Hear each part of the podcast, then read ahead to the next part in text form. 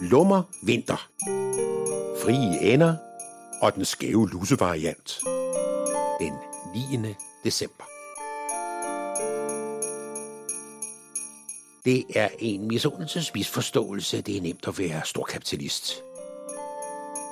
Joachim von tog lystige bade i sine guldmøtter, og det næste led af paranoid angst, for nogen skulle tage bare en enøre fra ham. Folkerups rigeste mand kendte om nogen angsten for at miste alt det erhvervede. På det personlige plan havde det afholdt ham fra at knalde udenom, der ellers var en almindelig sportsgren i erhvervslivet. Øh, han kunne ikke forestille sig et liv uden fruen, der, trods hans mange særheder, blev ved med at være ved hans side. Og han accepterede datterens revolutionære tendenser selv på det seksuelle område. Polyamorøs eller ej, hun skulle altid være fars pige. Men et liv uden rigdom, aldrig i livet.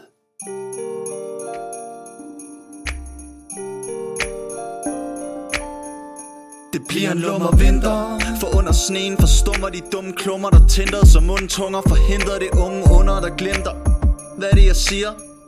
Er det mærkeligt at jeg mærker det skriger? For det er forfærdeligt at vi færdes på stier. Hvor de bjerg vi bestiger Er et bjerg tiger tiers kamp for værdier Så jeg siger.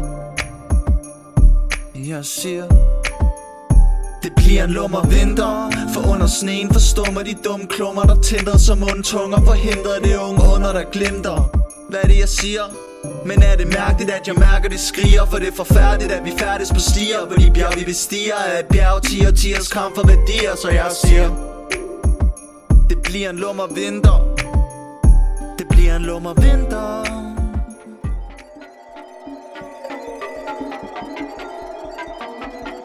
Han lå fladt på ryggen som et levende lig.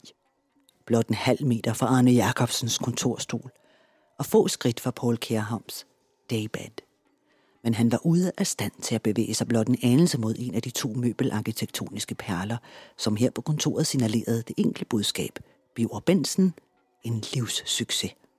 Men nu, lige nu, en succes, som ikke kunne bevæge en lille finger. Det næste minut gennemlevede Benson sin egen kondenserede død. Lige indtil det blændende hvide lys for hans øjne fortrak sig. Angsten forduftede lige så stille, og han mærkede bevægelser i fingre og varme i sine håndflader. Endnu lå han som korsfæstet til gulvets egeparket. Men livet vendte tilbage. Han mærkede sin egen genfødsel. I virkeligheden var der tale om et chok og en besvimelse.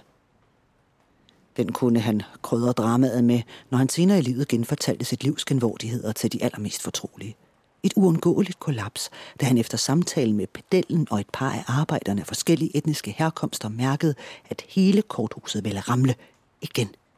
Han var reelt tæt på konkursen sidste jul, da økosocialisterne tog veganernes parti og lukkede de tusindvis af slagteklare juleender ud i friheden.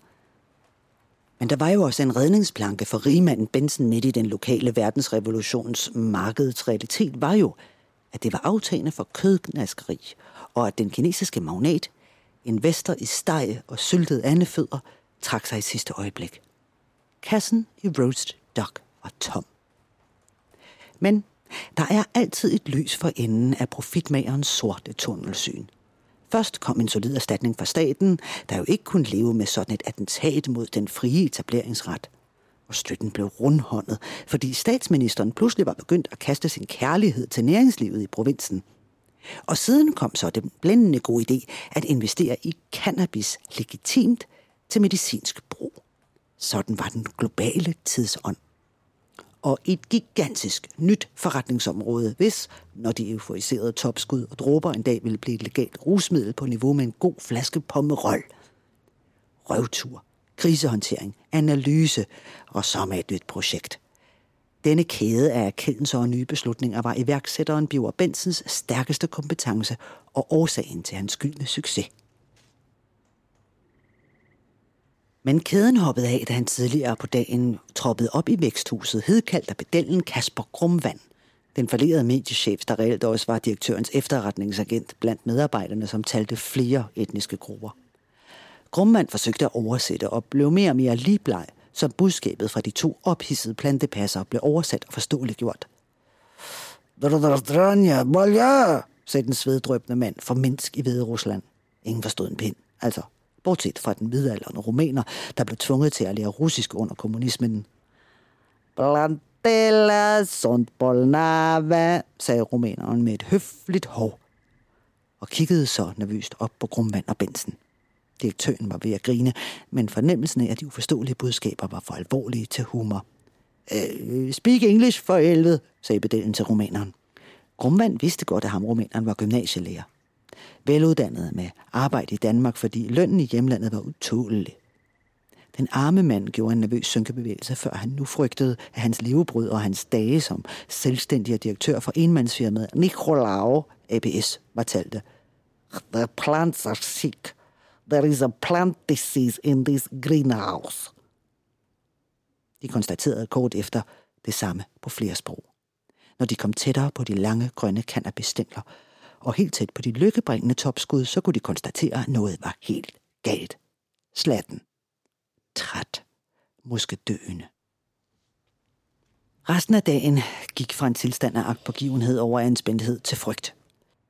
Den truende katastrofe trak op, da Dyrlæg Andersen, Bensens gode ven fra Rotary-klubben, serverede og præsenterede realiteterne for den usædvanligt nervøse ejer af Danmarks største væksthus.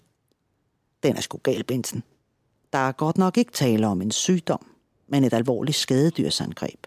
Det vrimler med de der satans grønne djævle, som i folkemunden kaldes andepesten.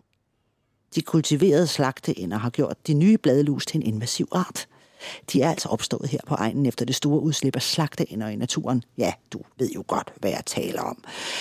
Det uhyggelige er, at pesten angriber det økologiske landbrug. Deres afgrøder er alle slags.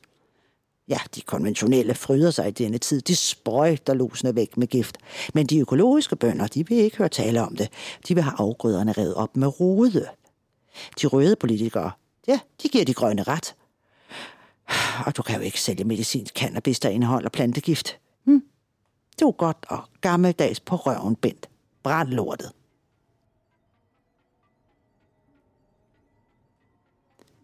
Biver Bensen hørte katastrofens ekko fra sidste år. Luk lortet. Hans finansielle henrettelse. Det var det billede, han havde inde i hovedet, da konen var gået i seng. Småsur og træt af hans evige natarbejde – det var i den tidlige nattetime helt ensom, at han faldt om på gulvet mellem designermøblerne, lammet og i chok. Han kom så langsomt. Han var kravlet op på Kærholms berømte daybed og kunne atter mærke sine lemmer.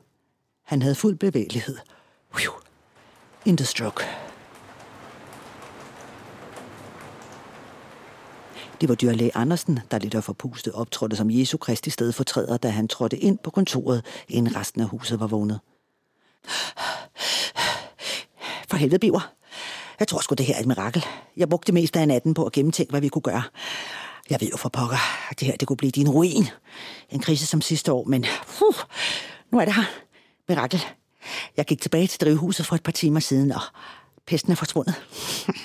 Andelusene, de ligger døde ved roden af planterne. Stendøde. Andersen fnissede, som dengang han havde fået et grundigt grineflip af den gamle urt i sin studenterdage på den på højskolen. Jeg tror sgu, at de små grønne sataner, de har et sig så skæve i cannabis, at de er døde af det. Han begyndte igen sin fnisen. Og så knækkede Biver med. Og så kom latteren. Først snigende, så dramatisk og bullerne. Og tordnende, lige ind til Bensens kone. Flåede døren til kontoret op. Kimono og godt træt af den tidlige vækning.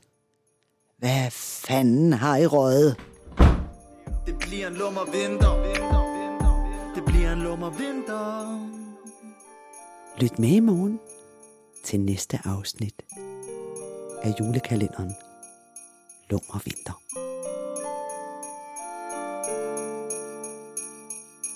Musikken til Lummer Vinter er skrevet, komponeret og sunget af Sebastian Brønum. Det bliver en lummer vinter.